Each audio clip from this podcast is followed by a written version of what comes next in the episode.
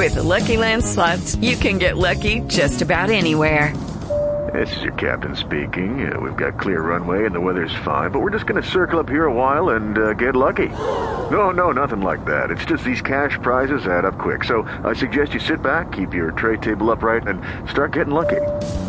Play for free at LuckyLandSlots.com. Are you feeling lucky? No purchase necessary. Void where prohibited by law. 18 plus terms and conditions apply. See website for details. Views and opinions expressed by hosts, invited speakers, and callers do not necessarily reflect the views and opinions of the Black Talk Media Project or the Black Talk Radio Network.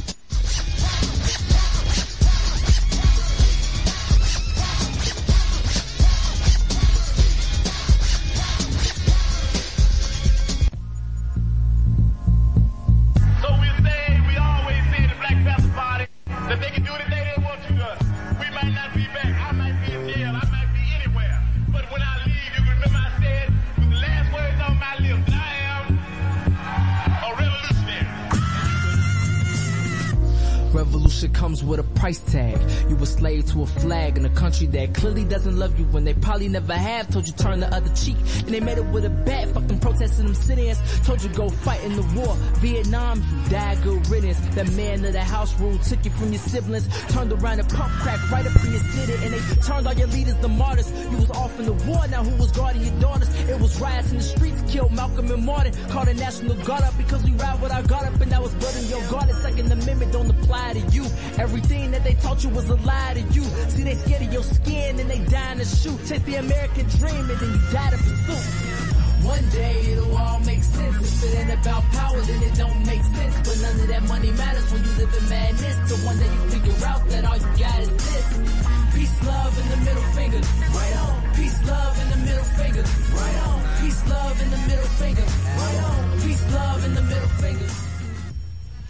afternoon and welcome to Black Talk Radio News. My name, of course, is Scotty Reed. I'm broadcasting from behind these enemy lines known as USA Inc.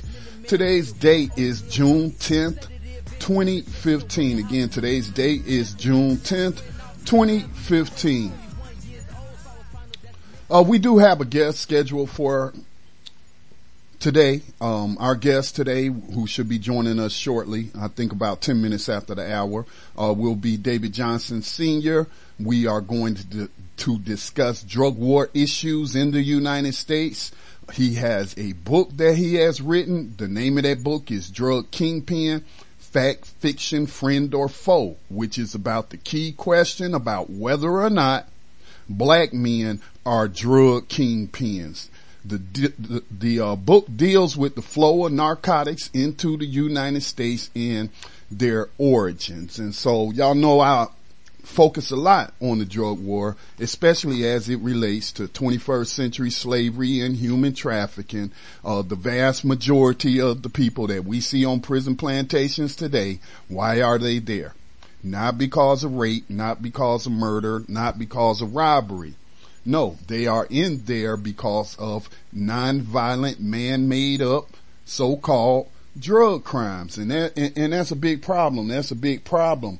Especially, especially when the United States government, and we discussed briefly yesterday the investigations into the DEA, um, even though Congress isn't investigating what many news reports have uh, stated in the past year about the DEA having deals with the Sinaloa drug cartel, allowing them to smuggle drugs into the United States for information on their rivals. Another underreported story was uh, a CIA agent was caught by so-called minute men guarding the border and he was stopped in, in a truck and that truck was found to have uh, cocaine in it, and those bricks of cocaine had the stamp of the Sinaloa drug cartel. Um, so yeah, with all of the people that are in prison, they are in prison, number one, because they need new slaves for the, for the 21st century plantations. I, you know, bookmark, made sure I bookmarked the UNICOR video. I'm gonna write an article later, um, showing all of these black women in this call center doing call center work. You know, they, they, those are slaves and they're being paid slave wages. They're not being paid minimum wage. They're not being paid the 30,000 on up salary that I knew that many people had when I was working in the call center. Uh, no, they're not being paid that kind of money so that they can still help their mothers, grand, you know, the grandparents of their children or, or, you know, the father who may be raising the children cause she locked up. No, they're not paying them so they can still contribute to those children's needs. No, they, they just paying them slave wages. Slave wages where oftentimes, you know, they are, are forced to buy things like toilet paper and, and feminine napkins and tampons and things of that nature. You know, they, that, that's what, that, what their money goes towards. And, and so, you should have a problem, uh, with this dynamic. You should have a problem because the United States isn't trying to stop any kind of drugs coming into this country whatsoever. Many, there's much evidence again to, to suggest that they are the primary, uh, uh, facilitators of all this drug trafficking. Cause I would like to know, you know, um, from somebody, I would like to ask a congressman. I already have, you know, my own answer, uh, deducted from or deduced from the, uh, evidence. But I would like to ask a congressman, you know, I heard Hillary Clinton talking about, um, all of this this heroin epidemic, even though I wouldn't even call it an epidemic that's happening in rural America. And, you know, cause, uh, people addicted to painkillers, when they can't get those, you know, heroin is another opiate that they can use that'll get them the same feeling, you know, dull the pain or whatever, the high that they, they looking for. So, how did all this heroin get into the country? There are no poppy fields that I know of in America, you know, uh, but I know there were a lot of poppy fields in Afghanistan. They had, they've had over the past couple of years record crops. And there have even been reports with photographs, with statements from United States uh, uh, military men talking about how they are allowing those poppy farmers in, in Afghanistan to grow that poppy because, you know, that's one of the few incomes that they can have to support their family is by growing poppy and then selling that, you know, and, and who, I don't know if they're manufacturing the heroin, you know, that process or processing the poppy and turning it into heroin or if they're shipping it off somewhere else and somebody else is doing it. And so, well, if you take that approach with the Afghan, Afghanistan farmers and allowing them to, to grow this stuff, not that I'm saying that the United States should be trying to stop anybody from growing whatever the hell they want to grow. But what about all of these people who, who are trying to survive on the streets of America without jobs, without any good prospects of jobs, and the only thing their income they are left with is to the drug trade. But nobody's saying, well, let's allow these people to sell drugs cause that's one of the few incomes that they can bring in to support their families. And we don't want them on food stamps or, or public housing assistance or anything like that. So let's leave these people alone, uh, as long as they not involving children in their transactions. Let's just leave them alone. No, that, that's not the case. That's not what's going on. So, most certainly I'm looking forward to uh, Mr. Johnson coming on and talking about some of the information that's contained in his book. Um, he is also a resident of Baltimore, Maryland. Yeah, that that place where they have been laying off teachers and and funding juvenile detention facilities. So I think we actually have Mr. Johnson joining us on the line. Do we have you on the line, sir? Yes, sir. I'm here. Thank you for joining us today. Thank you for having me. Definitely. Well, I'm certainly looking forward to our conversation today because I feel like um, this area of so uh, of, of drugs, drug trafficking, and and all of that that is having a negative impact primarily on the black community in more ways than one. You know, we certainly don't want people using drugs and, and you know, self-medicating um, along those lines to where it becomes an addiction that gets out of control and then leads to to further bad choices uh, down the road. But at the same time, I don't think that the, the million or so people that's locked up for nonviolent drug offenses do, belong in prison. So this is a this is a very important issue in terms of our, our people. So before we get started, would you give uh, our listeners, those who may not had a chance to look at our program description for today, uh, can you just give them a little bit of background information on yourself as much as you would like to share? Uh, well, I might as well go to the root. Uh, my name is David L. Johnson Sr. I am a community activist here in Baltimore, and I actually got involved in community activism somewhere right around 1988 slash 89 time frame. Myself being a young man, an ex-drug dealer who always had a specific thirst for knowledge. And in the process of my dealing and selling drugs, I would always slide away. I would go to the libraries. I would read. I would research and study. But the more I would look at it, I learned that we were apparently being set up and that this thing was being engineered at a greater level than we were actually understanding as a community. So from there, I began to do my readings, my studies, my research. I went to school for a little bit. I tried to major in journalism and investigative reporting. And from there, I got heavily involved in community activism. And as a result, I ended up publishing a book which is entitled Drug Kingpin. Fact, fiction, friend or foe. And then that book led to a career in journalism and investigative research that has produced a whole host of other activities that I guess we'll have to get into as we go along. Most certainly. And again, we have linked to the book Drug Kingpin Fact Fiction Friend or Foe. Now, um, some of the information that I have uh, gotten from my assistant, uh, Miss CC, shout out to Sister CC, and you you had laid out criteria on how do we define a drug kingpin. So uh, first, let's start with the definition. What's what's your definition of a drug kingpin? Okay, the definition of a drug kingpin would have to be someone that's actually involved in the drug trade at a manner that goes above and beyond that simple description, which the media would actually present as a young man on the corner with thousands of dollars in his pocket, but yet nothing more than uh, pocket change in comparison to the drug kingpins. Let's define this a drug kingpin would have to be one who actually is able to maneuver the drug trade up and above all of the major levels, the 11 primary levels that actually bring drugs to the streets of America. Thereby, when we say, would we name the Exxon Mobil corporations and their CEOs as kingpins, or would we name Little Pookie who makes the evening news?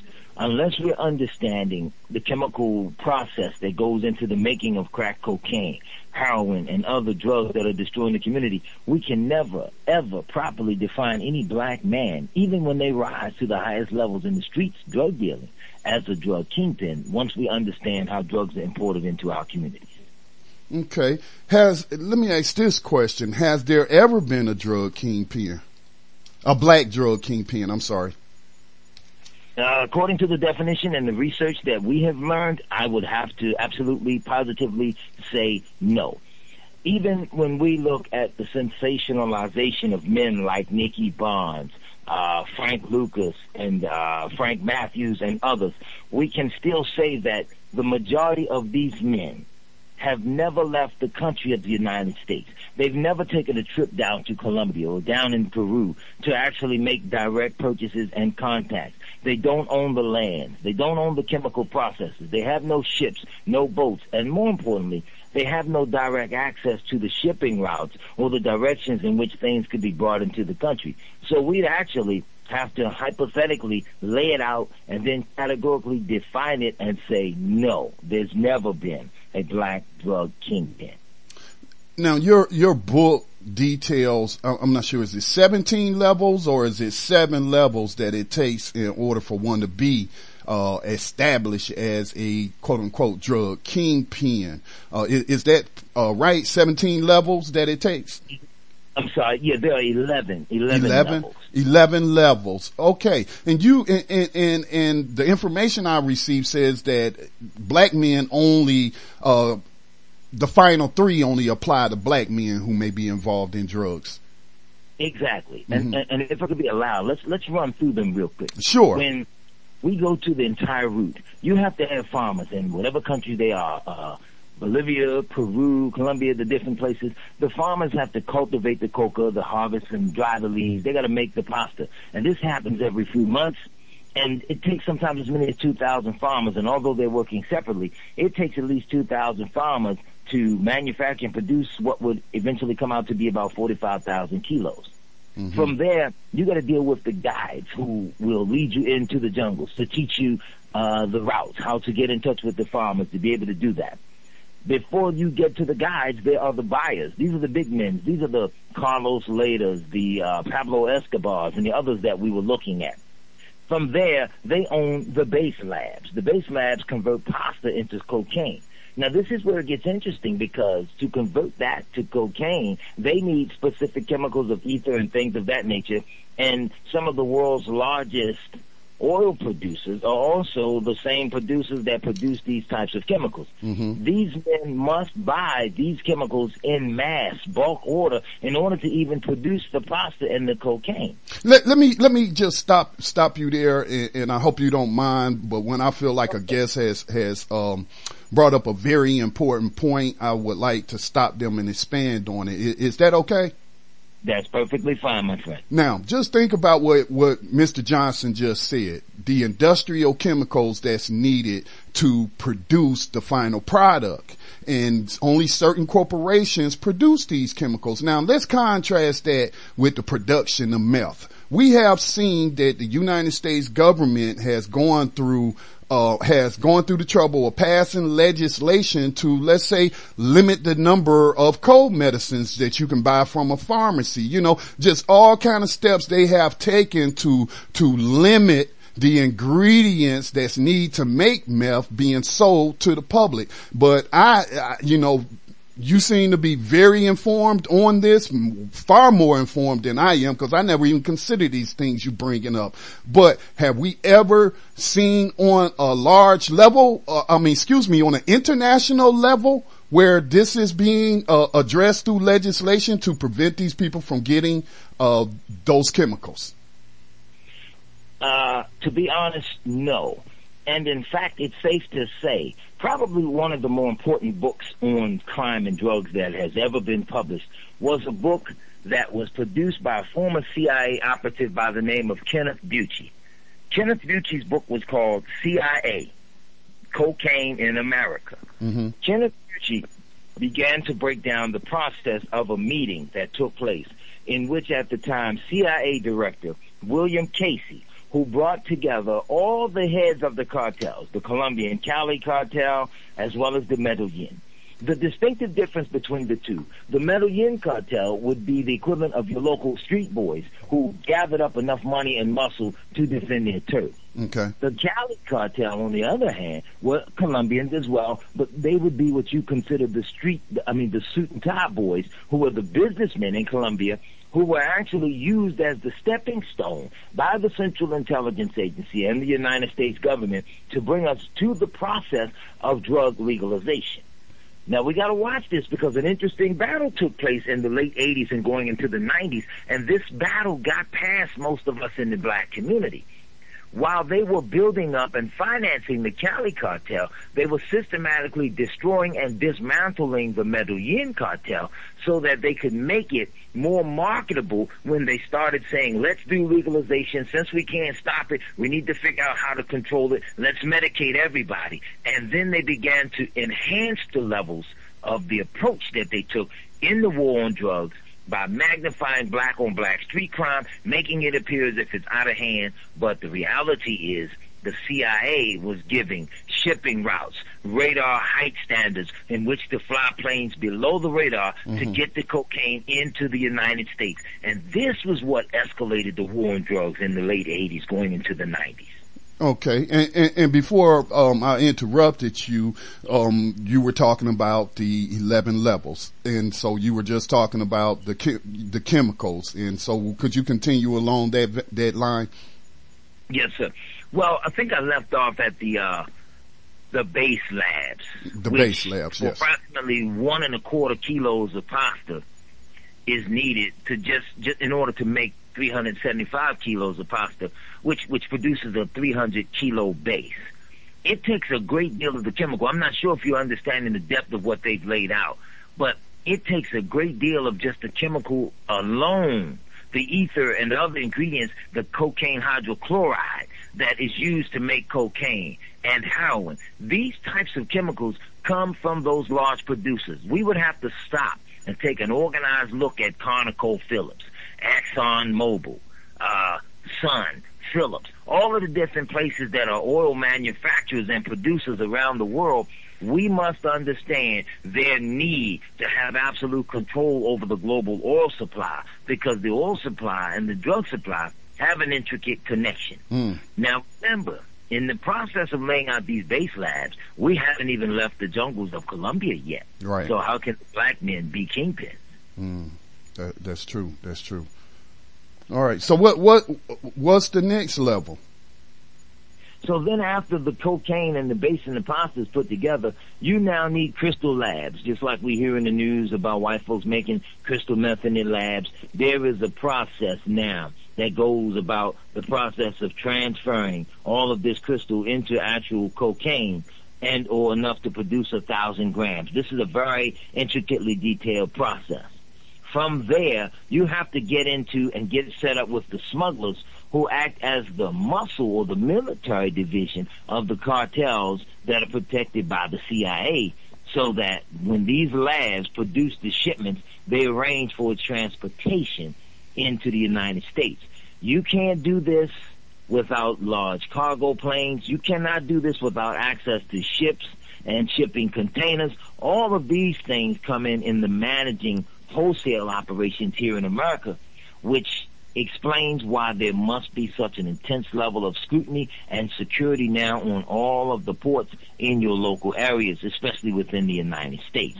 And again, we still haven't left the jungles of Colombia yet. Right, right. Let, let me interject just, just right quick because, you know, in the same way that I think, you know, you were detailing the misdirection of, of making it seem like black people were the problem with this drug epidemic and, and, and they weren't, you know, the ones that we're talking about now, the, the kingpins. But you just talked about the, the need for transportation, you know, cargo planes, ships um, actually, I think we heard a report about maybe three weeks ago, a month ago, about a member of Congress. I think it is uh, the Senate Majority Leader, I believe. Uh, I, I, can't recall his name right now, but he's married to. Uh, he's married into a. I think it's a Korean family. They're Asian, and they own a, a, a large shipping company, and, and that one of those ships was busted. You know, filled with with drugs. So I said all that to say this. So you mean to tell me the vast majority of these drugs aren't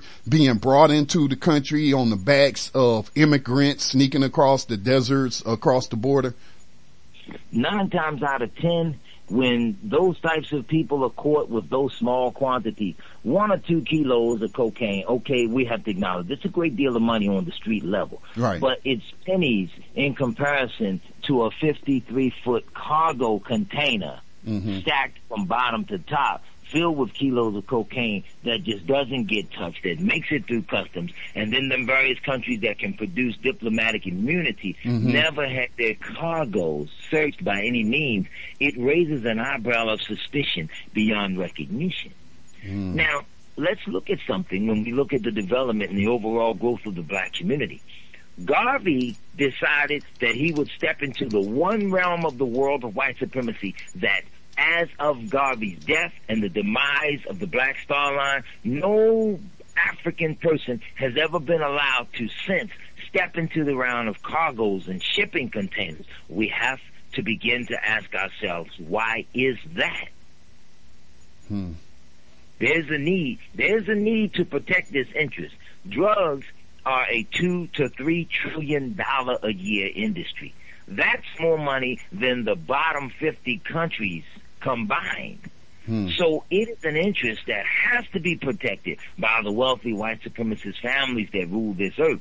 So when I talk about it, I like to move the people beyond conspiracy theories. Let's get to it conspiracy in action. That way we can put a name and a face on what it is that's actually holding the communities back. Because more often than not, when we talk about this, it becomes internationalized and they make a boogeyman out of it, but we can never again put particular companies, particular people, or particular groups right there in the kingpin slot like we ought to. Right. Um, we do ha- have a caller. I want to let the callers know, um, today you can call in by giving us a call on the conference line 530 881-1400. The access code is 549032 pound. Of course, hit star six and one if you would like to comment. I do see we have a, a caller in queue. Uh, let me go ahead and, and take this call. 717, you are on Black Talk Radio News. Our guest today is Mr. David Johnson Sr. We're talking about, uh, what is and what ain't a drug kingpin. What is your question or, or comment on this topic? Good afternoon, Brother Scotty. And, uh, Is this Brother Davis? yeah, absolutely. Good afternoon. This is Brother Good Davis, afternoon. uh, calling from uh, Wyoming. Uh, brother, I'm going to tell you something. Your research is spot on. We knew from the Iran Contra affair that the government was knee deep in drugs. We just didn't know how deep. But we That's have to right. understand we are in a cryogenic society. Everybody that's in a position of authority, from Wall Street on down, who can make money in this process, who is in it. And that, that eminent uh, senator that you was talking about is Boehner. Boehner. Boehner, thank you. Thank you. Where, where literally they had a ship full, not just a few kilos, a ship full. So we That's have right. to understand that slavery has just been elevated to a supply and demand level at which finances now is based on how much greed you have, not how much need you have. And in reality, the people who are doing the work, meaning those who are being most victimized by this so-called war on crime, are the very people who can afford, who, who can least afford the drugs in the first place. The sad part mm-hmm. about all of this, the sad part about all of this is that you haven't even hit on the fact that there's a arms industry that's involved in this. Because those things black people are buying guns. These guns are being bought in along with the wave of drugs in order to give the impression so that the media can literally put this on the backs of black people when black people are not the perpetrators, they're the victims.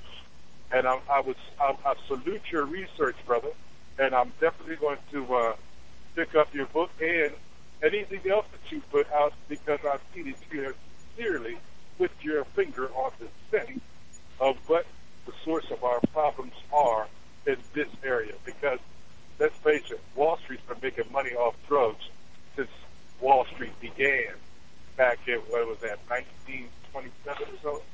So literally, you're abs- you're absolutely right, and, and that's one of the reasons why I stay tuned to Black Talk Radio. All right. Thank you, Brother Davis, for giving us a call and, and sharing your insights. And yes, you are correct. That was, uh, John Boehner, John Boehner, the, uh, Senate Majority Leader. Uh, was there anything else, Brother Davis?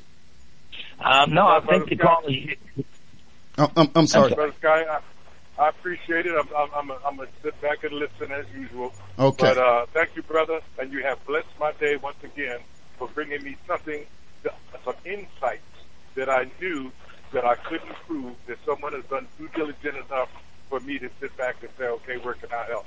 And that's all we can do is start from where we are. Thank you, Brother Davis. Q&A queue is cleared. um, we have a question uh, by email. Uh, also, if you want to send in a question via email, just email it to admin as in administrator or admin at blacktalkradionetwork.com. We got a, um, uh, email question for you, Mr. Johnson. They want to know, will your book be available in digital format in the near future? I, I guess they're talking about like in a PDF, uh, format or is it just in paperback? Um, as we speak, it's just in paperback. But let me let me also confess to the community. Now, this book the irony of this book is that this book was published in 1992. And when we first released the book, very few people paid it any attention because I and my father started an independent black press. And, and it was entitled the Controversial Writers Association. And I gotta acknowledge that in our communities, you know how it is. We're always scrambling and struggling for funds and resources, but we realize how imperative it is to do the work. So then the work just gets done however it is. So bringing it to print was actually the hardest part. But when the community picked it up and began to support it, we just continued to just rerun it in print and decided that to maintain exclusive control and, and, and copyrights and circulation rights, we kept it within the community and kept one black distributor, which is everyone's place in Baltimore, as the sole distributor of the book. And the issue within and of itself, I gotta acknowledge I haven't touched this issue in so long because I've been researching so many other subject matters. Okay. So I thank you for bringing it up. Mm-hmm. Now we had left off on the um, 11 qualifiers for a drug kingpin, and I think we stopped at talking about the transportation aspect of it. Yes, sir. Well, and the way that the way the transportation works, the smugglers have to arrange transportation to the U.S. and they usually do that by having this small circle, having to contact as few people as possible in doing so. And in order to pull this off, again, there must be intricate connections with shipping routes, with uh, cargo planes and vessels that are able to fly.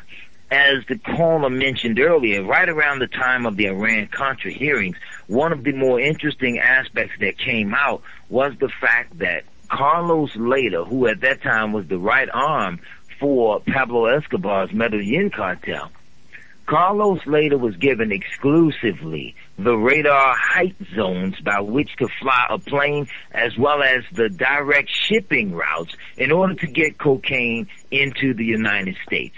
Hmm. Probably one of the more interesting deals that got Pablo Escobar murdered December the 2nd, 1993, just one day before his birthday, was an agreement, was a deal that was established, and it was mentioned loosely in the Contra hearings when a meeting was established between CIA Director William Casey, who's now deceased, Pablo Escobar, the Medellin cartel, and several other other loose coalitions that were involved in drugs. The Central Intelligence Agency requested that all of the cartels that were manufacturing and producing drugs allow them to confiscate 50% of every shipment that they sent into the United States in exchange for allowing them the right to confiscate 50% of it to hold press conferences and look good on the evening news, the cartels would be allowed the right to let the remaining half go through and keep their fundings. Escobar told them to get up and go F yourselves, and he walked out of the meeting. And that was the initial meeting that sealed his fate. We must understand that at that time, that's when the giant influx of cocaine really hit the streets of America. Now let's bring it. Let's bring let's bring it to 2015 or 2014.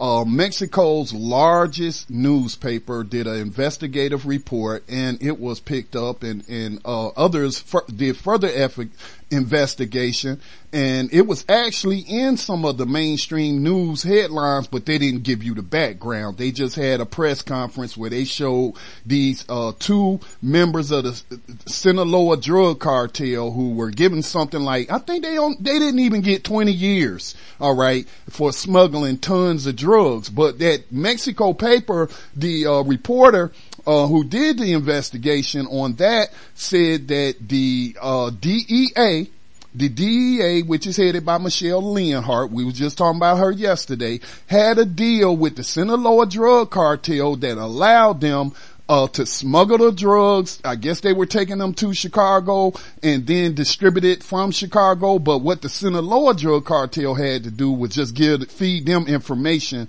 on their rivals so that they could, again, like you just stated, you know, take these pictures of these drug busts and, you know, money and guns and stuff and, and act like they really doing something. Were you aware of that report? Yes, sir. And I think the irony of it is that if we were to backtrack, that type of report tends to emerge at least every seven to ten years.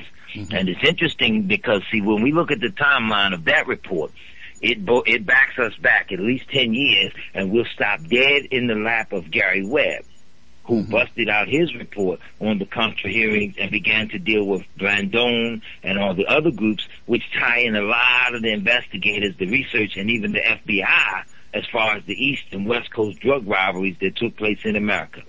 If we were to track it back again a little further, we get into the timeline when Bobby Womack and others were singing about 110th Street, when Cotton Comes to Harlem, and all these other movies were coming out. So these same exposés keep popping up at least every 10, 15 years in advance of themselves, thus giving a report. Sometimes they're not even talking to us. They're giving reports to each other on the progress that they're making as certain things go down. Mm, okay. All right, so let, let's continue on with, with the 11 qualifiers. Okay. As we move away from the smugglers, Okay. we now get into the wholesalers. When you start dealing with the wholesalers, you're now dealing with uh, immigrants, people who could possibly have been allowed the rights to come into the United States and other countries. Usually they're wealthy. Usually they're business owners because they have to be on the other side of the tracks in order to receive the shipments of the drugs as they come across the border. So now when you start dealing with these wholesalers, you have to look at international businesses that deal and ship items heavily to and fro in what the United States labels as the uh, drug producing countries. It is very imperative that the community watch specific businesses that deal in items like that. Because coming through customs, things that do get stopped, there are other things that are shipped by way of governments because again, diplomatic immunity, these things are never searched. These things are never stopped. Mm-hmm. We'll say that if Boehner's boat was caught filled with cocaine, then that's a tip of the iceberg in comparison to what else has gotten through and nothing Right. was ever said about it. Right, right. Just that one ship, you know, it could have been a hundred ships for all we know. Yeah, they- it's, they're only, you know, getting a fraction of it. So yeah. So, um, so the distributors, okay, you, you just talked about the distributors. And so, well, we, you know, you mentioned Gary Webb. And so, you know, uh, he brought, he, uh, revealed to us Ricky Ross, Rick Ross, Freeway, uh, Ricky Ross. So will he fall into that area as a distributor? Not yet. Not yet. Ricky Okay. Ross still he's still way down the totem Still pole. way down. Despite Okay. millions that he's earned, he was way down the totem pole. Okay. And, okay. and and one of the more interesting things that puts Ricky Ross way down the totem pole is when we watch his telling of his own story and his own tale. And the depth of his biography was how he actually stumbled across his own connect by complete and utter accident. Hmm. Which means he stumbled across major wholesalers who then had to introduce him to someone that was a level above them, which was the major distributors, who usually buy multiple kilo shipments and then sell them as singular or as smaller group kilo shipments to dealers such as Rick Ross. Okay. And it's at this level where specific cuts begin to be introduced into the drug trade. It lessens the quality and the purification of some of these things so that by the time it hits the street, now the people that are in the final stages of it begin to try to stretch things so that they too can even make a larger percentage of a profit for themselves. Okay. All right. Uh, um, I do want to let the listeners know because I had been getting some calls, but uh, before our program, I had a lot of people calling the studio line, and I only use the studio line for the radio program, so I I blocked those calls. Uh, but so if you are trying to, uh, also call in on the studio line, it is now open, but it is only for the purpose of discussing the subject matter on the radio program today. That telephone number 704-951-5030. Of course, there's also the conference line. Just hit star six and one to queue up in the conference line. Okay. So, so Rick Ross isn't at that level of the distributor that we just got through talking about in the 11 levels of what makes a drug kingpin. So what comes after that? Okay, after the major distributors, now comes your street dealers. This is where you get your Rick Ross and others that hit that level. Okay. Now, it's at this stage where you see a indeterminate series of transitions that can take place. A dealer can buy hundreds of kilos of cocaine. But now before it hit the streets, he's got to, as they say in the street, put his cut on it, put his smash or put his hit on it Right. to repackage it, to make the weight that he purchased perhaps double. Mm-hmm. This is where uh, single kilo sales to quarter pounds and ounces and things of that nature start to break down. Every now and then, on that large national scale, we have a handful of black men, this is why we can name them because it's only a handful that actually make it even to this level or this stage of the drug distribution ring. hmm hmm Uh, what, um, And- you mind I'm sorry, sharing go some of those names? Uh, some of them names evade me. Let's let's go with names like uh, Lil Melvin Williams in the Baltimore region, uh, Junior Bunk, uh, the the uh, the Marlos, the Tamirs, the different ones that they played out when Baltimore did the series The Wire. When you take names like that, that in the communities it's pumped up and even overplayed in the media. Usually these are men that are just a few steps and or levels above the young brothers that are on the street corner Right, right. but by the time media and a lot of the press, we must understand again this connection. This is not conspiracy theory. This is conspiracy in action. One of the things that makes this thing work so tightly is that if central intelligence is involved at the varying levels and degrees, then there also are cover jobs that are provided for other central intelligence agency officers that work at local papers that are also fed tips, that are given direct information, that are understanding how the game actually works on such intricate levels. So unless our community is really looking at all of that, we miss a lot of key details because the media is also not just exposing black men for crimes of little or nothing, but they're also protecting others that are shipping it in right in our face. You know, yesterday, um, talking about Colombia, okay, and, and how stuff can be right in your face. Now, yesterday I had shared a report with the listeners about, uh, the congressional investigations into the DEA, but I think it may not be, it may be the inspector, uh, general. Um, and one of the things that they being investigated for was when the reports first came out, mainstream media was saying that you had these DEA agents down there in Colombia who were engaging in sex parties with sex workers that were paid for by the cartels. Now, when I read the report yesterday, now the sex workers are not paid for by the cartels down there, but now, oh, it was the DEA agents using American tax dollars to purchase these sex workers. And, and that just didn't really make any sense. Uh, uh, to me, what do you mean the American tax dollars? You mean what, what? Did they come out their own pocket and pay for this themselves? And how all of a sudden did it change from the cartels were paying for the sex workers for the DEA agents to now, oh, uh, you know, the DEA agents was using federal tax dollars to throw these sex, sex parties. And so I think that, that right there is evidence of a cover up and also, also it is evidence of the relationship between these agents and these government agencies with the cartels. I mean, cause you, why would a cartel have a sex party, pay for sex workers to service, you know, DEA agents? So I mean, that, that suggests a relationship there. Exactly. And then the larger part of the question would be even for the press, how do you know? See, at some levels of the game, there is no, uh, privacy or the, or the hiding of the sources. Sometimes some information becomes so high level that there is no hiding of the sources, that the sources themselves speak based upon the validity of the information so that even the cartels would actually know who's telling what because this is a tight knit organization. Okay. Now, one of the things that we got to look at is with the advent of NAFTA, TRAFTA, and some other laughter, we, we, we got to look at those things. And now the TPP. That's right. Mhm. Because see, when we, when we look at those things, we got to understand that these things opened up that super highway that Mhm. runs all the way from Latin America on up into Canada. And, and, and, and you know, Mr. Johnson, just on the Trans-Pacific uh, Partnership, uh, it, which again is another trade agreement, but this is with Asian com- uh, uh, um, nations, and we have known that in the area of what they might call uh, um, you, the Golden Triangle comes to my mind. You know, Right. which, which you learn. So I hadn't even considered that the TPP might be about, you know, facilitating the trafficking of more drugs from those Asian nations into the United States. I hadn't even considered that. I swear, Yeah, your information is so be put on- timely.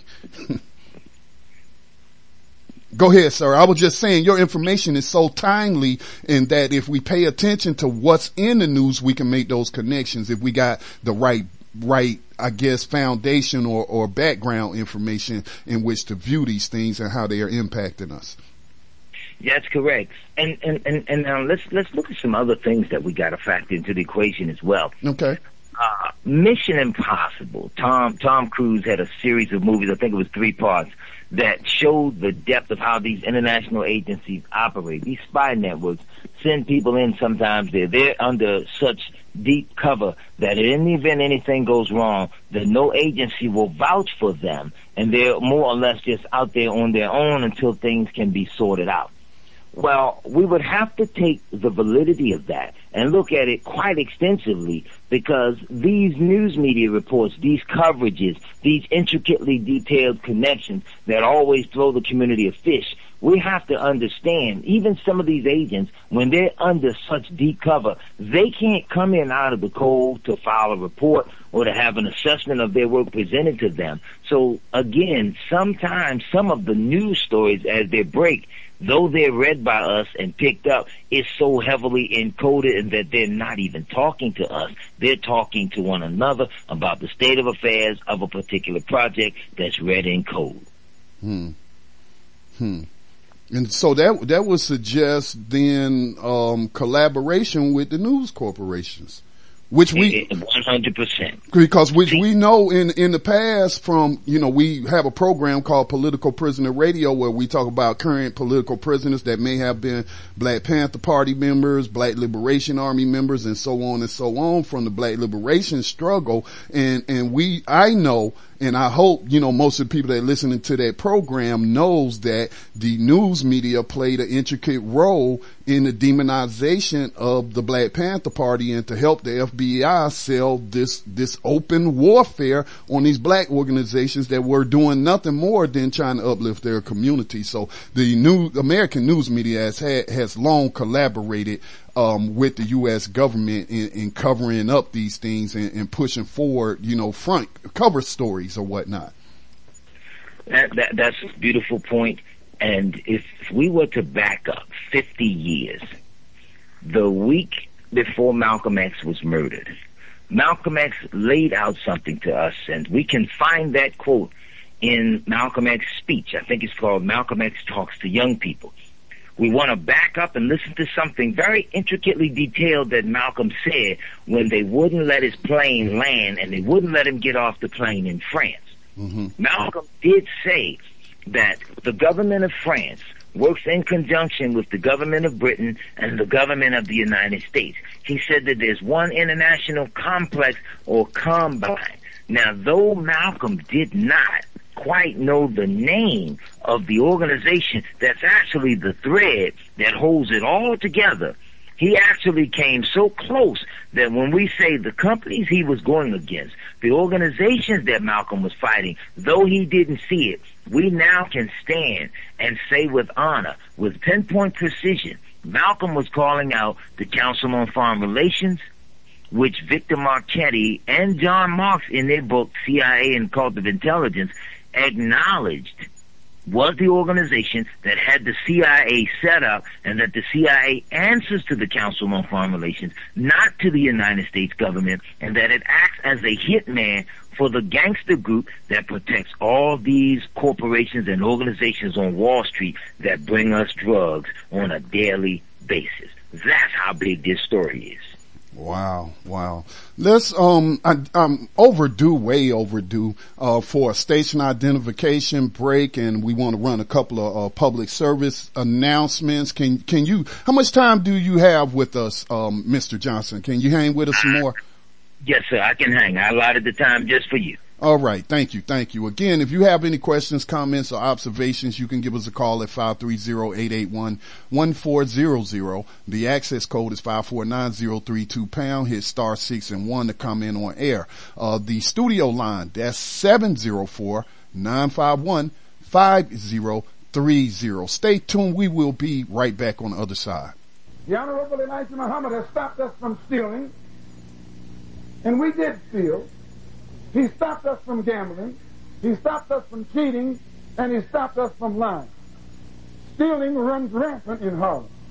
Gambling runs rampant in Harlem. All types of evils and uh, vices that tear apart our community run rampant in Harlem. The Honorable Elijah Muhammad doesn't condemn the victim. He goes to work on the victim. He doesn't say that all of you should go to jail because you have fallen victim to the evils that white man has brought into the community. He teaches you and me the religion that God has given to him as the only cure for the evil habit the white man has brought here among us. Profanity, you don't find it among Muslims. He stopped us from using profanity, from being boisterous, from being rude and loud, and, and encourages us to be courteous, mannerly, and to exercise discipline and respect for authority at all times. He teaches us to obey the law, to respect law enforcement officers, as long as these law enforcement officers respect themselves and respect the law that they represent. The, the Honorable Elijah Muhammad has eliminated laziness from among his followers. He teaches us to be thrifty, channel our money that we earn in an intelligent direction. He, keeps, he has taken us out of the tavern. We don't throw our money away there. He has taken us out of the bars and the nightclubs. We don't throw our money away there. We don't stand on the corner now without a job. When you become a Muslim, he makes us get a job. He makes us go to work. He makes us exercise or exert energy in our own behalf. And all of this type of teaching that the Honorable Elijah Muhammad is doing among the black people in this country has been instrumental in producing a new type of people, a new thinking people, people with a new action, a new attitude, and a new behavior. Liberated Minds Black Homeschool and Education Expo kicks off on July 17th through the 19th in Atlanta, Georgia.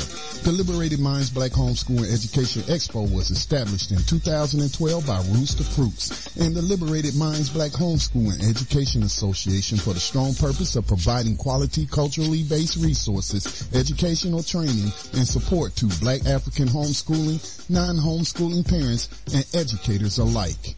This work is to assist in the cultivation of excellence and empowerment of our black children.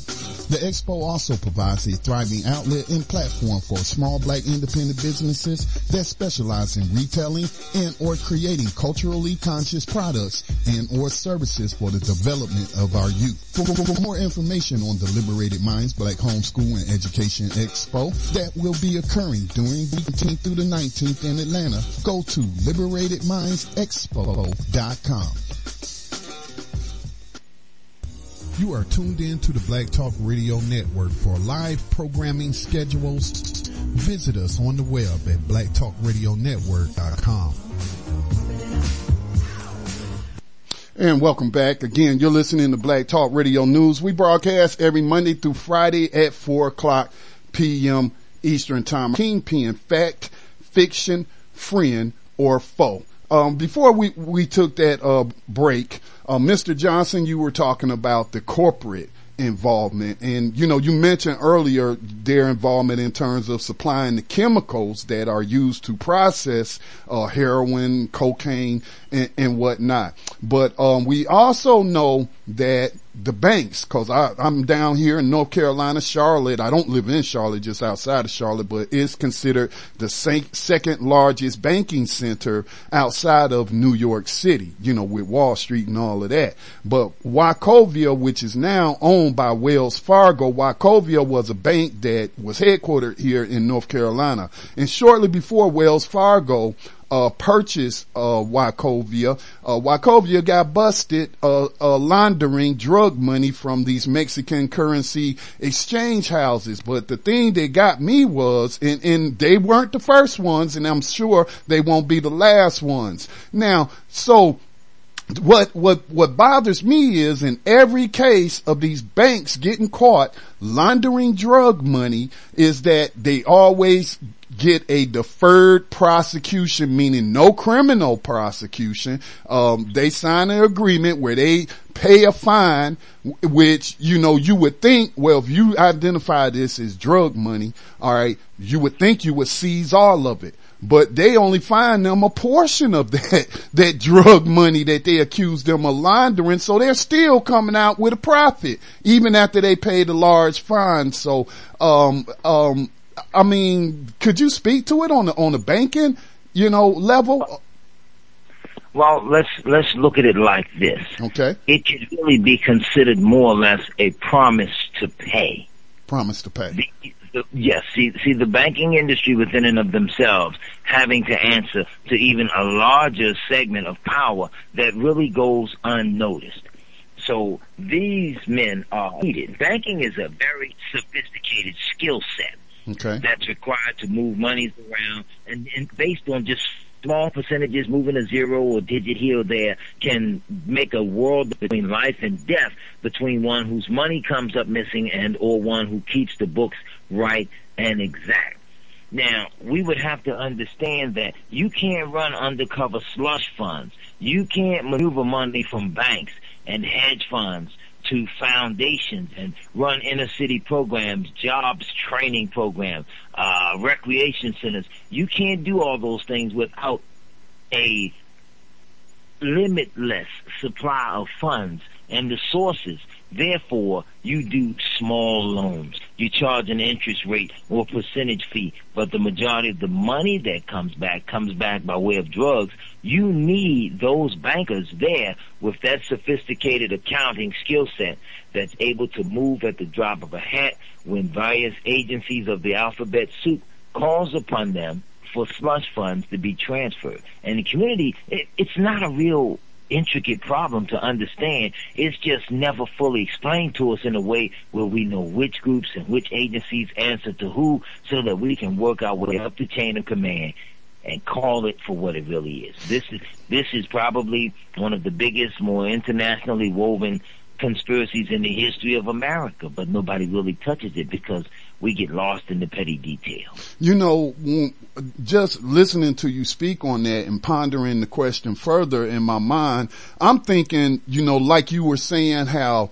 Pablo Escobar didn't want to go along with, you know, giving up 50% of his product just to give the appearances to the American public that the, you know, the U.S. government is making headway in this quote unquote war on drugs. I wonder if they have similar agreements in place with these bankers to where, you know, every so many years we're going to come in and we're going to charge you with flaunting, flaunting the banking laws and, and nobody, don't worry though, nobody's going to go to jail. You ain't got to worry about that, but you just, you know, you just going to have to pay a fine to the U.S. Treasury. Do you think that it's possible such this, that they are actually, you know, doing something? We we know so, and we can refer to the community to a lot of the public records. Uh, there is a book, God's Banker, a history of money and power at the Vatican. If it's being done there at the Vatican, many of the people remember world famous banker Edmond Safra, who ran into a safe room in a house that was supposedly burning, as opposed to running out because he thought that somebody was going to get him, whereas some drug money had come up missing. Hmm. So when we look at the murder of people highly connected with the Vatican's money, when we look at the Italian banking money, when we look at the local Bank of America, when we look at Penny Bowles, the Bank of New York Mellon, sometimes these same conspiracies emerge where these CEOs or these wealthy uh, corporate execs are murdered, sometimes even in their homes under some of the most dubious circumstances. It's because monies and other things have oftentimes come up missing. So yes, my dear brother, you are onto something quite heavy there with that assessment. Hmm. Yeah, I, I, mean, I just really thought about it, like the information you shared, because I had never heard that about them having, you know, that's why Pablo was killed, is because, yeah, and it makes perfect sense. It makes perfect sense, but I, you know, I'm keep thinking, you know, what kind of message does it send? What kind of deterrent is it for bankers to stop laundering drug money? Uh, if no, if they never go to jail and never even have to give up, the, resign their jobs. And they just paying a portion of the profits that they've made from this drug, uh, laundering this drug money. So, you know, uh, man, you're just really making me think, you know, thank you so much for writing this book and coming on and sharing the information that you're sharing today.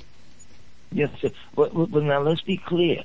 There, there's not supposed to be an incentive to not launder the money.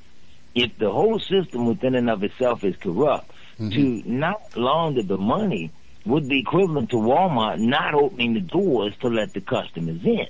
Mm-hmm. So to exist inside of the last 50 years or better, the the lines of credit, all these things have been tightened in a way now that gives means and access just for the purpose of laundering funds. Hmm. So there's no incentive there because when you make the rules and you are able to come to the table as a ruled or, or, or rule specifying player, there's no incentive, there's no need to worry about anything because if it all comes down, just a simple slap on the wrist, you'll be back on the street in six weeks. Mm. And other than where was there any other involvement by corporations other than you know what you talked about in them making these chemicals that's needed to process the drugs? What what other corporations? Cause i think in the information that i was sent that was uh, sent to me by sister Cece, you know it, it mentioned like even a ford motor credit you know, uh, company and, and then, um, I, um, what's another one? I remember hearing about during Vietnam, my father was telling me that it was a tire company. Uh, what was the name of that tire company? That would probably be Goodyear. Goodyear. Goodyear was involved in a lot of the smuggling, uh, as well. So, so today, you know, outside of the chemical production by the petroleum companies, what other corporations, and we just talked about the banks, what other corporations might be benefited, benefiting and players in the drug trade, the international drug trade? we would have to look at Coca-Cola. Coca-Cola. We want to look at Coca-Cola for the simplicity of Coca-Cola's patent that it even held on an RFID device that went along the bottom of the barrels of the containers that was used to ship ether in and out. This was an excellent way of tracking where the barrels, the 55 gallon drums would go when they were shipped into places like Colombia and some of the most remote parts of the jungles that companies like that were heavily invested in that. Uh, Moody's Corporation, who sometimes groups like that, they have to be the bond writers, MetLife, McGraw-Hill Financial. There has to be insurance put on these ships or these cargo planes that run in these vessels. You can't possibly convince us in the community that you don't know and that you don't have a hand in it based exclusively on the fact that too many of America's former CIA assets have testified to the regions of that world, to the islands that they bought and purchased, that they were used exclusively for drug running and shipping. So again, when Malcolm X was calling this out, he didn't know and understand at the time that there's a central spot, there's a central source where all the major corporations go and sit down and have their big policy meetings. Now here's where the money laundering gets interesting. Okay. When we look at these organizations and see how they function, in an organization that gets all kinds of corporations together, the financial industry, the banking, the non-bank uh, financial institutions, and even real estate, sometimes when combined, make up close to 40% of the board of directors of just one organization that has the power to protect a drug network that spans the globe. Hmm. Hmm. Sounds like a lot of them are front companies for the purpose of laundering. Pretty much, pretty much. Now, of course, we know how it works in the world. You can give credence to almost anything on the earth if you play it upright and or properly. But when it is exposed in the news or in the media, one of the things that makes a story a story is the simplicity of whether or not the media will even cover it. Hmm. If the media doesn't cover it, in most instances, it ain't no news. Right. But the reality is when white folk get angry with white folk and they tell on other white folk, we miss the ball by not standing in the outfield to catch the pop-ups. And I use the analogy of baseball because see some of these pop-ups come in the form of people who are whistleblowers, people who get angry, right, people right. who tell on them. And they write and publish these tell-all books that more often than not, we say, well, that's just white supremacy. White men are just lying. Well, sometimes white folks are not always lying just for sake of deceiving. Sometimes white folks are telling the truth because they get sick of what other white folks have done on a larger scale. They fall out with each other. Yes. Hmm. And this is where good investigative reporting comes in in the heart of the black community so that we can step up to the plate and educate our people and in some instances stave off or stop some of the destruction that appears to continuously be self-inflicted.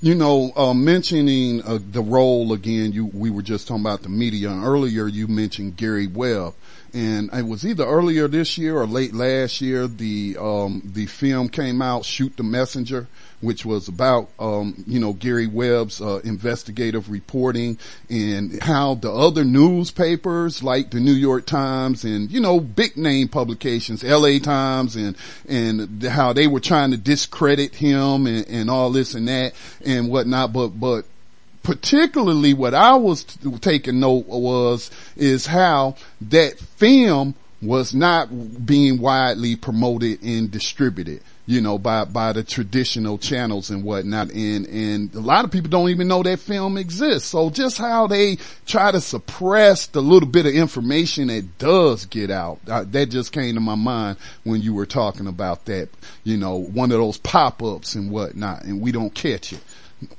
That's right. Now, uh, as we get ready to uh, wrap wrap up the interview, I you know I got questions about okay black leadership, or some people call it black misleadership, or I come up with a, a name where I feel like black people who are in positions of quote unquote power, like a congressman, like a senator, like a mayor, like a, you know, a- anybody who, who holds a, a political office or public office. And I, I wonder how much they know about this. Let's, let's just focus on, let's say the black political caucus. All right. How, do, has anybody tried presenting this information to them or do you feel like they know what's going on, but you know, they want to hold on to their jobs and their lives. And so that's why, you know, they not doing anything about it or talking about it in the communities like they were holding back in the 1980s in Los Angeles where, you know, I, I can look back and I saw they were having community meetings with officials on the crack cocaine epidemic that, you know, was hitting LA particularly hard. So what do you think the level of invol- involvement or level of knowledge of these black, you know, quote unquote political leaders is on, on, on this topic we're discussing today? Their their understanding of that would have to be absolutely one hundred percent. And we need look no further than the Iran Contra hearings. We've got to remember one scenario in which an individual stepped forward to begin a discussion on something in which the hand was placed over the mic that that was a very sensitive piece and that it touched on a deeply detailed part of national security that they did not wish to bring up and have mentioned in the public hearings. That point can be used to understand this is the ignition switch in pulling the lid off of the war on drugs this was the ignition switch that led us up some few years later to the emergence of the 911 event or 911 event in which we now have been brought the USA Patriot Act, mm-hmm. parts one and two, which lead us into different phases. Mm-hmm. Here in Baltimore, we did a series of lectures on that, laying out beyond conspiracy, just laying out the political facts. There is a movement towards a new world order. The essence of the order is that the world is to be run by just a few, just an elite, all the others are servants. And what we have done is categorized it in a way that we dealt with the black political leaders, the black businesses, and the black churches in the final phase of the New World Order. If Europeans are cutting throats, if they're destroying jobs, if they're busting down corporations and the banking systems of entire countries, it's only logical that that black congressional caucus know and understand these things because they're in slots where they have to protect it in order to maintain their own jobs. So they are not innocent in no way, shape, form, or fashion. Wow, wow. Um, question from um, a listener, um, and this goes back to something that you discussed earlier. the question is, did the illusion of the black drug kingpin exist before the 80s and the 90s. You were speaking earlier about, you know, uh, when that crack cocaine epidemic kind of blew up, how the media, um, gave the appearance and the perception to the public that, oh, this is just a problem in the black community. See, these black people is, is, the problem. They the ones that's behind all this and, and that's why we got to be tough on crime and put them into slavery, you know, for a lifetime. So did this illusion of a black drug kingpin exist before the 80s and 90s is the uh, uh, listener's question. That's a very excellent question, and we can go back to Hollywood. We can connect Hollywood and the media together as one unit. We got to remember those old black exploitation movies, mm-hmm. Superfly, Freddy's Dead, and others, because it was these community movies that were building the imagery of what was supposed to be the emergence at a later date and time of a kingpin. And what we really have to remember is that these movies were emerging in the late 60s going into the 70s. And sometimes we have to understand how white warfare is waged against us. They will take a 10, 20, 30 year process to build up to bring you to a particular point of what we call vulnerable suggestibility, mm-hmm. meaning We've been showing you the graphic imagery of a particular idea for a while until it's deeply embedded in the minds of all of you so that when we suggest that this is what it is, you are vulnerable and now we can suggest it to you and you'll say, oh yeah, that is the truth. So that's where the imagery started. It started as they were bringing brothers back from the Vietnam War and they were hooking us on drugs and they were showing us these movies. Next thing you know, by the 80s, we were going into it heavily. Crack cocaine hit around 83, 84. All hell broke loose. But brothers were getting bigger cars, bigger houses, sweatsuits, gold chains. There was a connection between the rap world and the drug underworld. And then it went from the drug and underworld into the record industry. And then the thing just kept moving up the chain. But the drug ghost or the drug demon never stopped pursuing the black community's image. You know, this even go, it even goes back further than the 60s when I think about um, um, um, things like Reefer Madness, films like that. And, and at that time, how they were talking about, you know, these white women going in and hanging out with these black, uh, jazz musicians and they getting hooked on this reefer and, and all this and that. And so I, I, I guess, you know, you are right as I think back and remember some of the things that I have read in my, in my research and my study in, in terms of media's role in promoting the quote unquote drug war. So yeah, yeah. So the answer to the question is yes, right? Yes, sir. Wow.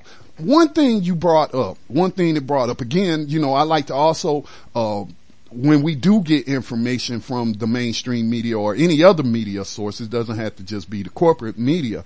Um, when you were talking talking about you know the Patriot Act and and things that sprang up after 9/11, and so we've been hearing reports like about you know the NSA massive spying that Eric Snowden you know kind of uh, was the whistleblower on that, and then you know we started getting all this other information, and one of the things that the NSA was doing was feeding uh, some of the, this illegally uh, obtained information and feeding it to the DEA. And the DEA was then feeding it to local police departments to go and arrest little low, low, you know, low level street dealers, you know, the boys on the corner or, or you know, just the ones that may be, you know, a, a, a, street level distributor or something like, like that. And they were even teaching them, the prosecutors on the local level, how to lie about how they obtained that information. Because I also think that there's another component to the drug war besides the profit motive, even though profit is the motive for 21st century slavery and human trafficking. But we can't ignore the 70%, the estimated 70% of people on these uh, uh, new age prison plantations are nonviolent so-called drug offenders and, and, and a lot of this illegal spying and stuff again, you know, it, it is being directed to destroy the black community, destroy black families and make them look like they're the problem. Why did we know that they're ignoring, you know, most of the low level drug activity in the white communities like, you know, where I live. Right. And, and and you know, dear brother, to add one point to that, our communities would have to understand their modicum of justification for the incarceration of nonviolent drug offenders is as plain as the nose on our face. These same corporations that we're accusing of being heavily involved or heavy-handedly involved in the illegal drug trade have other aspects or divisions that profit from the corrections industry. Right. Because you see, now that you've privatized the corporations, a brother can't go and get a job at Microsoft and earn twenty-five to thirty dollars an hour. But if he's doing a five to ten year stretch in a prison in San Quentin, he can sit in his cell all day and shrink wrap packages of Windows 2000 Mm-hmm. for two dollars a day. Mm-hmm. Mm-hmm. So when we look at Victoria's Secret, Jostens, uh, Walmart, Targets. I'm sorry, go ahead. I said Walmart, Targets. Um, That's right. I mean, just so many of them. I'm Unicor. Now, di- think about this, people, and I've talked about this before. Unicor is a private corporation, but it doesn't have shareholders. It has one owner. Guess who that owner is? The federal government, right? The federal government. And I'm, uh, you know, I'm gonna write an article later today and, and share this video that's showing all these black women in a call center. Now I, I thought I was like, man, they're doing call center work. I used to work at a Sprint PCS call center in Charlotte, North Carolina, and, and the majority of the employees were black women. And then when I looked at that Unicor video, I'm like, yeah, that's where them call center jobs is going to. See, they not just shipping them to India anymore. They bringing those kind of jobs back and giving them to you while you in prison. But while you out here on the street, you can't get a job. So That's right. yeah, yeah. Wow, wow, wow. I really enjoy it, this interview with you. I am going to make sure that I get the book, Drug Kingpin Fact Fiction, Friend or Foe. Is there anything else that, that you, that we didn't touch upon that you would like to share with the listeners? And also, you know, tell them again how they can get the book. Uh, they can get the book. They can call exclusively to the Baltimore branch. He's the exclusive supplier. The store is everyone's place. The number there is 410-728-4080. Again, that's 410-728-4080. The book is Drug Kingpin, Fact, Fiction, Friend, or Foe. And they do mail order. They ship that out, and brother will handle it for you as best he can. Brother David, I, I do, I, I remember my one question. I forgot. I forgot. Yes, sir. Go right ahead. Yeah. Now we talked about the problem. What is the solution for our communities that's being preyed upon? man, probably one of the we, we, we like to march and to protest. If we held a day, if we wanted to get really creative in this, if we had a, a, a day of burning, get us uh, some community trash cans and, and everybody just had a day of burning. No drug paraphernalia, uh, no drug sales and or distribution. Everybody just stop. Drug dealers, hustlers, everybody. Hold your pocket for one day. Don't spend a dime. Let's watch the financial impact that we had on America and watch ourselves as we slowly wean up off of their narcotic system and see if we wouldn't be able to emerge a stronger, more victorious people. But as long as we keep feeding the beast, the beast is going to get stronger and stronger and we'll get weaker and weaker. We do have one more phone call. I'm gonna take this last uh, call cause uh, they've been hanging on. Area code four eight zero. Thank you for being patient with us today. Uh, do you have a question, comment, or observation you would like to share with me or uh, our guest today, Mr. David Johnson Sr.? Uh, greetings, Mr. Johnson and Mr. Reed. Greetings to you. Um, Greetings. sister. Thank you.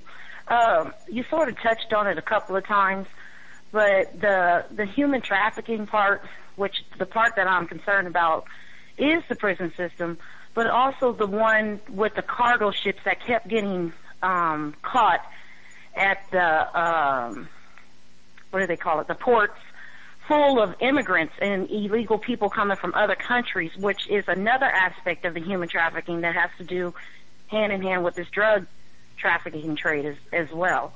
Um, so I just wanted to see if Mr. Johnson has any information when it ca- comes to that. And then also the last thing um, is the MENA con- connection because Bill Clinton in Arkansas back in the 80s, um, he was the governor there. He was involved with drug trafficking um, through the United States Air Force and some other things that had came out in MENA.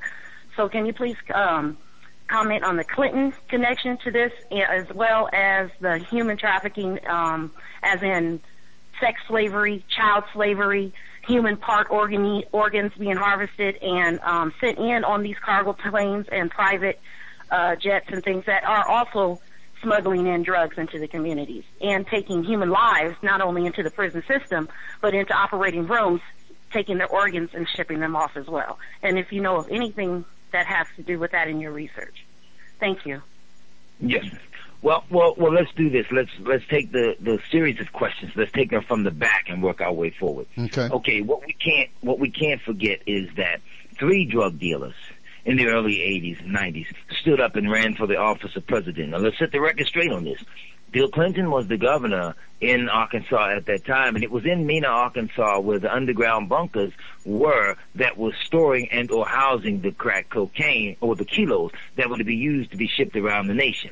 George Bush was the president at that time, who was a former director of the Central Intelligence Agency, who had full-scale knowledge of the drugs and or shipping routes that came into the country, because we have pictures of Mr. Bush himself meeting with uh, group leaders such as uh, several of the cartel people. And you're And talking about the father.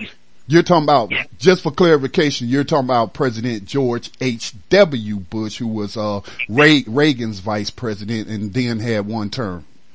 Right. Okay. Now, we, we gotta link them in because remember the three of them stood up at the same time to run for president. H. Ross Perot, Bill Clinton, and George Herbert Walker Bush.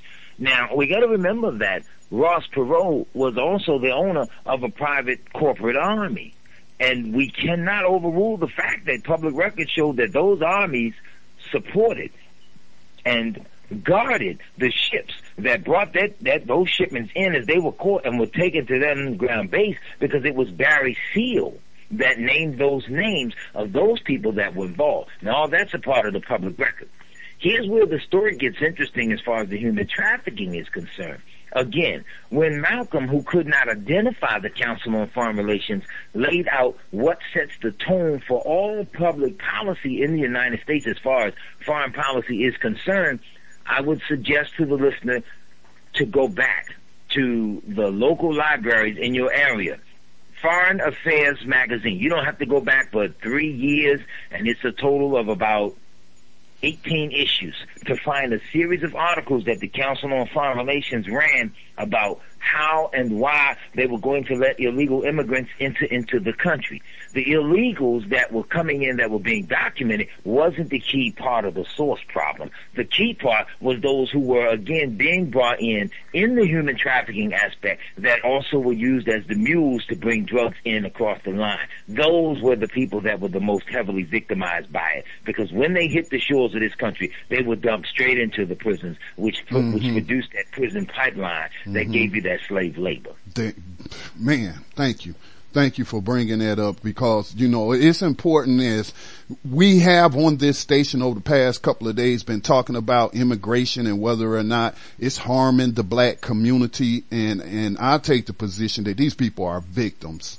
These people are victims and they wouldn't be coming here if they didn't feel like they had to, if they weren't, you know, being used or, or being farmed for slave labor. And like I said, they will never uh, decriminalize 11 million so-called undocumented immigrants because, you know, they're making too much money off of catching, picking them up off the street and then putting them in, you know, a private facility like the Geo Group or the Correction Corporations of America where they will then also do slave labor, you know, for slave wages. And, and, and, in the past few months, we've been seeing a lot of uprisings going on in these immigrant uh, detention facilities. But I'm glad that you you brought that aspect to this immigration that these people are victims. Yes, yes, they are. And and one of the things that the American public has to really look at, everybody across the board, black and white. If we were to go back in the late 60s, going into the 70s, people had the jobs. They could walk out of their front door, go a few blocks from their home, work, and could send their children to college and retire safely on that salary. Then those Mexican Latin American countries, they had very cheap labor. Companies were shipping, they moved, they transferred themselves into those countries, and those people labored for 25 to 50 cents an hour, whereas we made 15 and 20 dollars an hour here.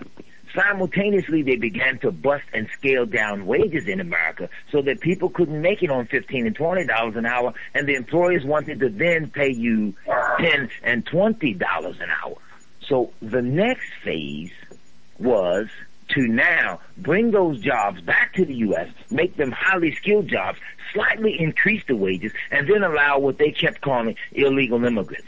So now he could come across the border where he was making 50 cents an hour and he could get that job that you made $25 an hour. He'd now get it and earn $5 which put him in heaven psychologically because five dollars is a great deal above fifty cents an hour. And this is how they play all the people in America off against each other. Hmm. Hmm. And- like was pointed out, we're all uh, the primary victims of human trafficking in, in modern day slavery. Wow, uh, sister, sister, did he satisfactorily answer your questions? Yes, uh, um, Mr. Scotty, uh, Mr. Scotty, Mr. Reed, um, and thank you, Mr. Johnson, for answering that. And I have one more um, comment or question, if that's okay. Sure, please go ahead. Okay. Um, currently, there's a situation going on in Mexico with um, the uh, hostages being taken by uh, cartels and being murdered and things like that. Is that directly related to um, the drug trafficking and smuggling industry? And where is cocaine and heroin coming from? Where where are those two things primarily harvested and transferred from into into the United States? Because I, I really don't know. Well, all, all one has to do is look at the history and the series of America's wars. Usually in countries like that, wherever America goes in to do wars, now we all are quite familiar with the fact that heroin is a, a, a major product of the poppy fields of Afghanistan. Right. Is it is it not a strange coincidence that once America went in to begin to wage the war in Afghanistan, that heroin use began to rise in America simultaneously? So we have to be able to look at things like that to know it and to understand it.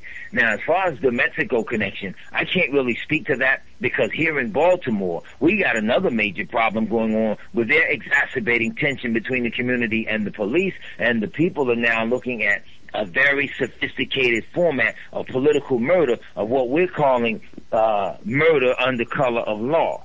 See, these countries now, as they're moving into the final phase of the New World Order, one thing they must do is criminalize most human behavior and or activity. Because once you criminalize it, it justifies more police presence, more military armaments and developments of arms. So that when you're ready to drop the hammer or lower the boom on the people in America, it will all, even in the minds of the American public, have been justified because you played it up and you duped everybody on the issue of crime. Mm-hmm. Simultaneously, the FBI uniform crime reports say that overall crime in the United States is dropping. Mm-hmm. How then can tri- crime simultaneously be dropping if the media is perpetually playing it up in America, in Mexico, in countries in Africa? In different countries in Southern Europe, all the countries that are now not fully compliant with the emerging directions of the New World Order are also the same countries that are the most heavily hit with drugs and crime and street killings. So there's a pattern, and the pattern is clear.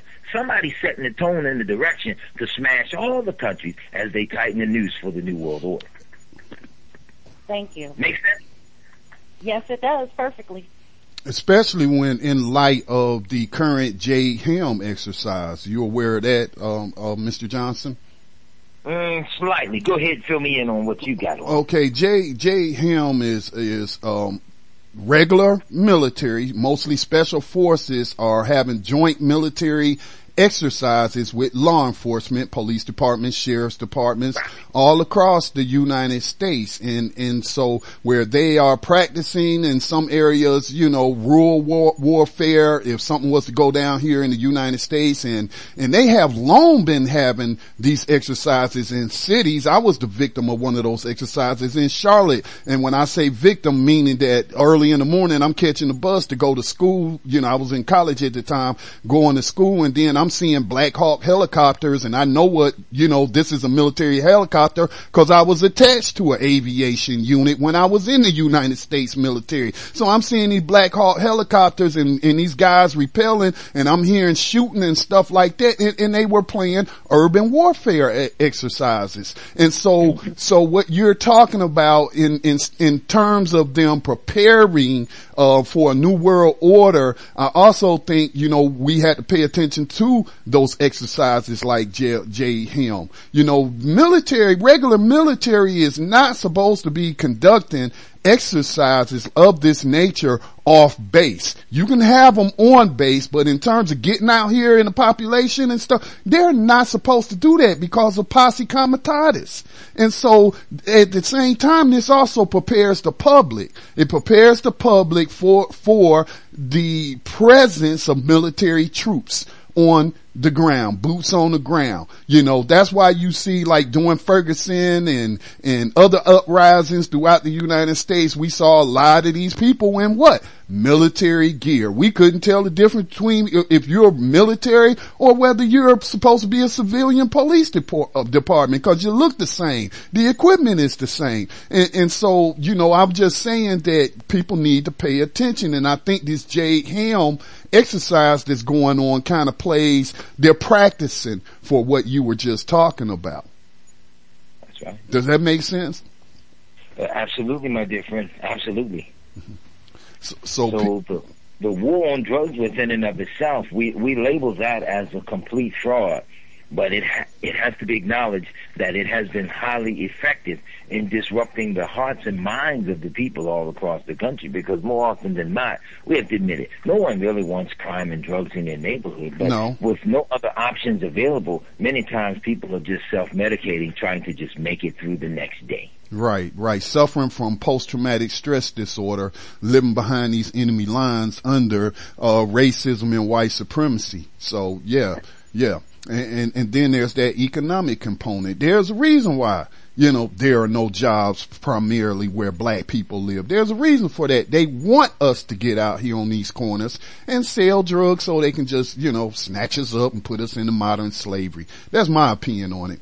Well, well, brother Johnson, again, man, thank you so much for coming on today. Thank you for writing this book. Like I said, I'm gonna uh, do my best to get the book in the next cou- couple of weeks, and certainly we would like to have you back and even become a regular. Anytime you write something or you feel like you know more black people need to know about this, and and and so you, the door is open for our outlet to you, sir, and we hope that you will take advantage of it and come back and share uh, with the people that listen to this station. I certainly will, and I thank you for having me as well. And you make certain that you keep in touch with me, my dear friend. I, I will do that. You have a good day, sir. Yes, sir. Thank you once again for having me. Peace to you. All right, that was uh, Mr. David Johnson Sr. The book is Drug Kingpin Fact, Fiction, Friend, or Foe. Um, yesterday, let me see. The hate crime. I, I mentioned yesterday that I was going to discuss today the hate crime that occurred to those black teens down there in uh, McKinney, Texas. I believe is where that occurred, McKinney, Texas. And so I'm seeing the headlines and I'm seeing people talk about calling it a pool fight. Look, people, there was not no pool fight. All right. That was an attack on those black children. There was no fight. All right. Okay. You had black children practicing self-defense. What you saw happening in McKinney, Texas, in that neighborhood where those children live, mind you, was a hate crime. That was a hate crime. When you have grown adults attacking our children verbally with racial slurs and, and, and racial stereotypes, you know, telling them, why don't y'all go back to public aid housing and, and things of that nature. And then one of those grown women slaps one of those children. Look, that was no pool fight. That was a terrorist attack on our black children. So let us not keep using that language. I may have used it in the past and calling it a pool fight. So my bad. I won't do it again. It was not a pool fight and the media want us to call it a pool fight because when you see a fight in, in a fight, there are two combatants. There are two parties who are participating in a fight. All right. I do not consider adults jumping on children to be a fight. Okay. That was a little 14 year old teenage girl that a grown ass white woman assaulted. That was not a fight.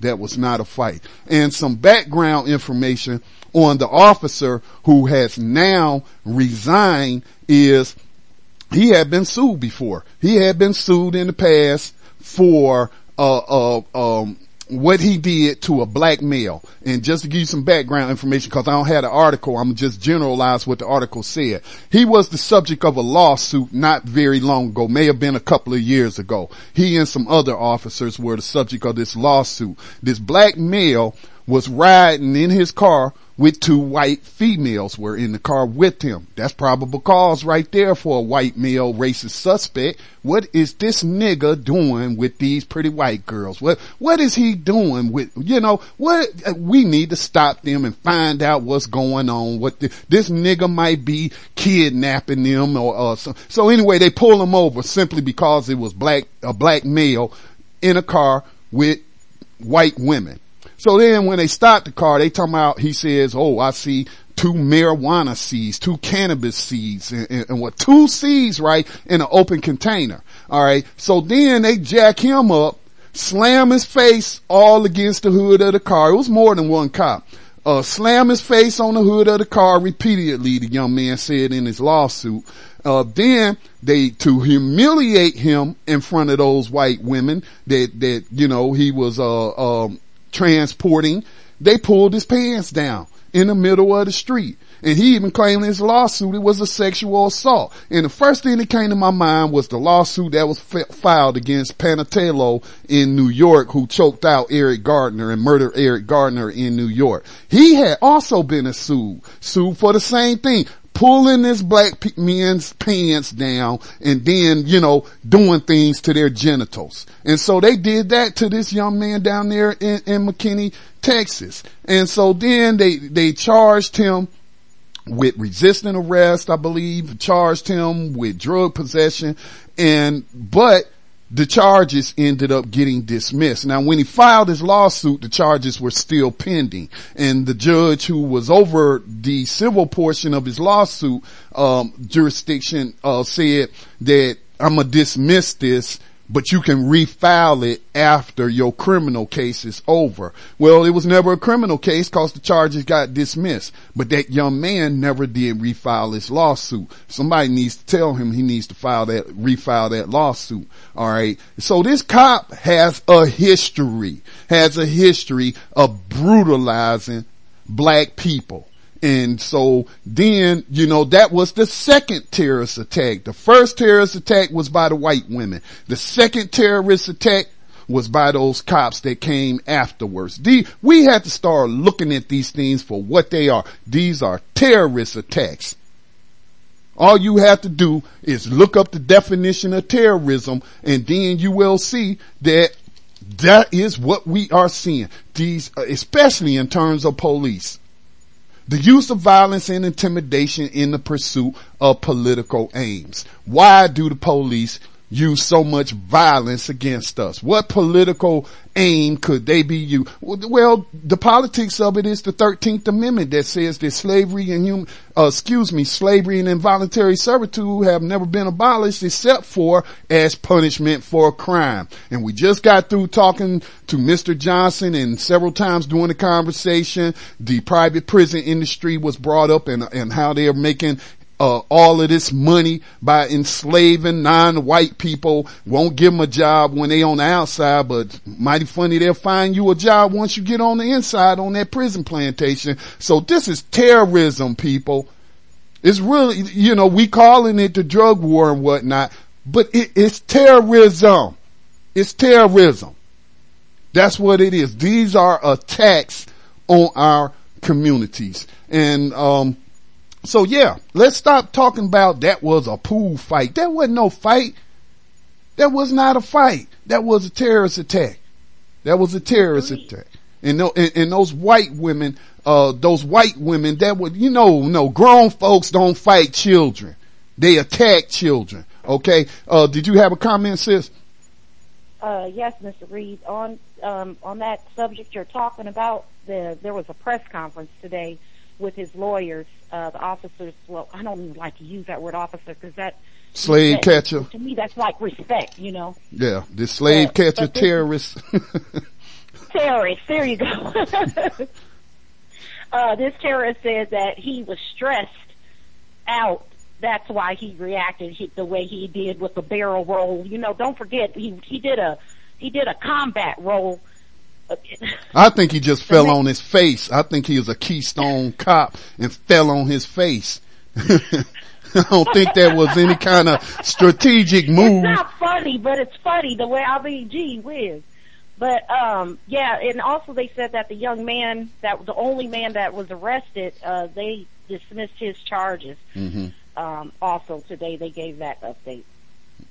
I, I wasn't even aware that someone was even arrested. So, so that's, Ye- yes, it was a young black man Mhm. on the far left of the officer that um came to help and and calm down the girl that ran away when he drew his gun on him. He's the one that was arrested was the one that the officer this uh terrorist uh pointed his weapon at. okay. Oh, and the charges were dismissed.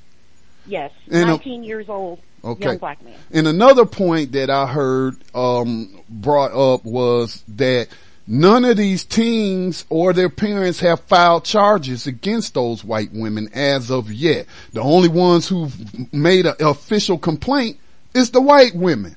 But we have the evidence and, and there are witnesses that no, they were the aggressors. They were the attackers. They were the terrorists. But they not, they not just gonna go arrest this white woman if nobody files a complaint. So we need to stay on our job, you know, in doing what we supposed to do. You know, uh, there are many things we can do, you know, but in, in think situations like that, come on people, we gotta, we gotta stay on the ball. We gotta, you know, not let these things just, cause I'm sure some people will say, well, let's not take it any further. Let's just have another community barbecue and we'll bring all the parties together and they'll get to know each other and then we'll have peace and, and all that. No, No, Mr. Reed, the online community has identified uh the white the white one of the white women involved one of them, right. in this altercation, and they have identified her place of work.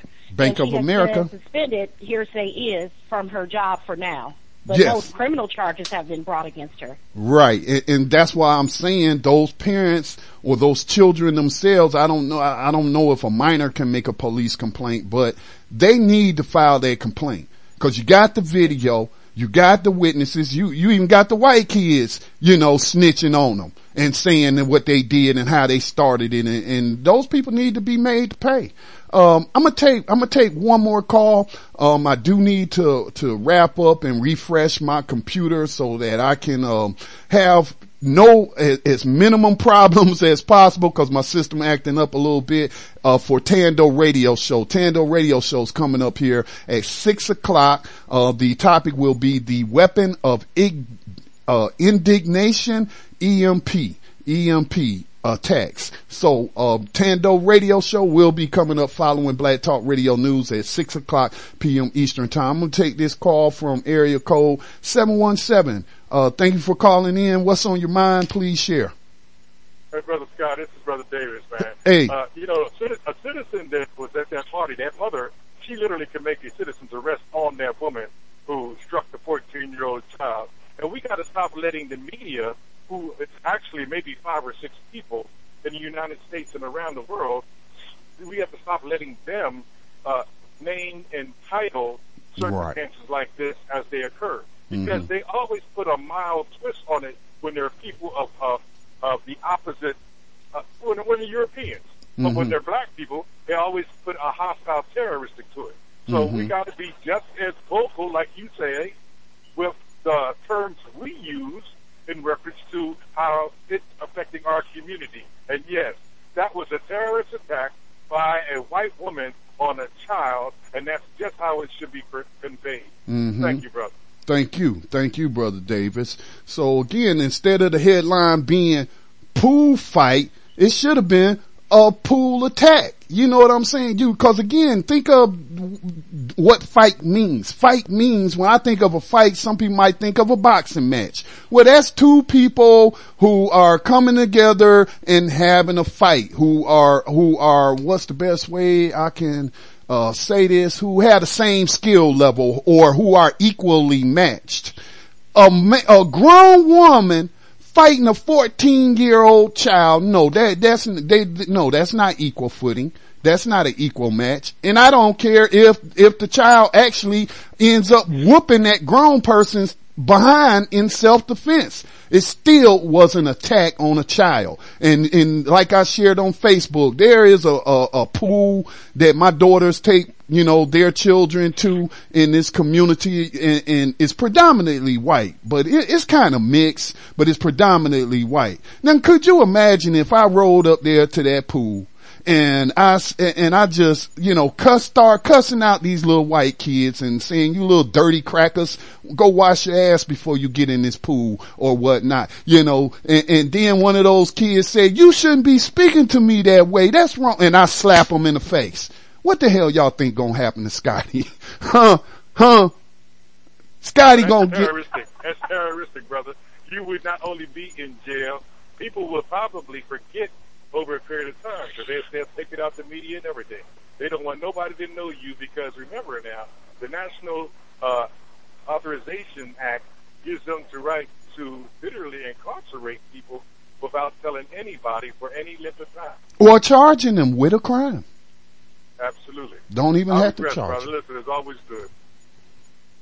All right. Oh, okay. All right, people. I need to uh, wrap it up so I can refresh some of my software so that we won't have uh, any problems getting Tando Radio Show on the air. Um, I'm going to close it out with this uh, community announcement. If you live down in Houston.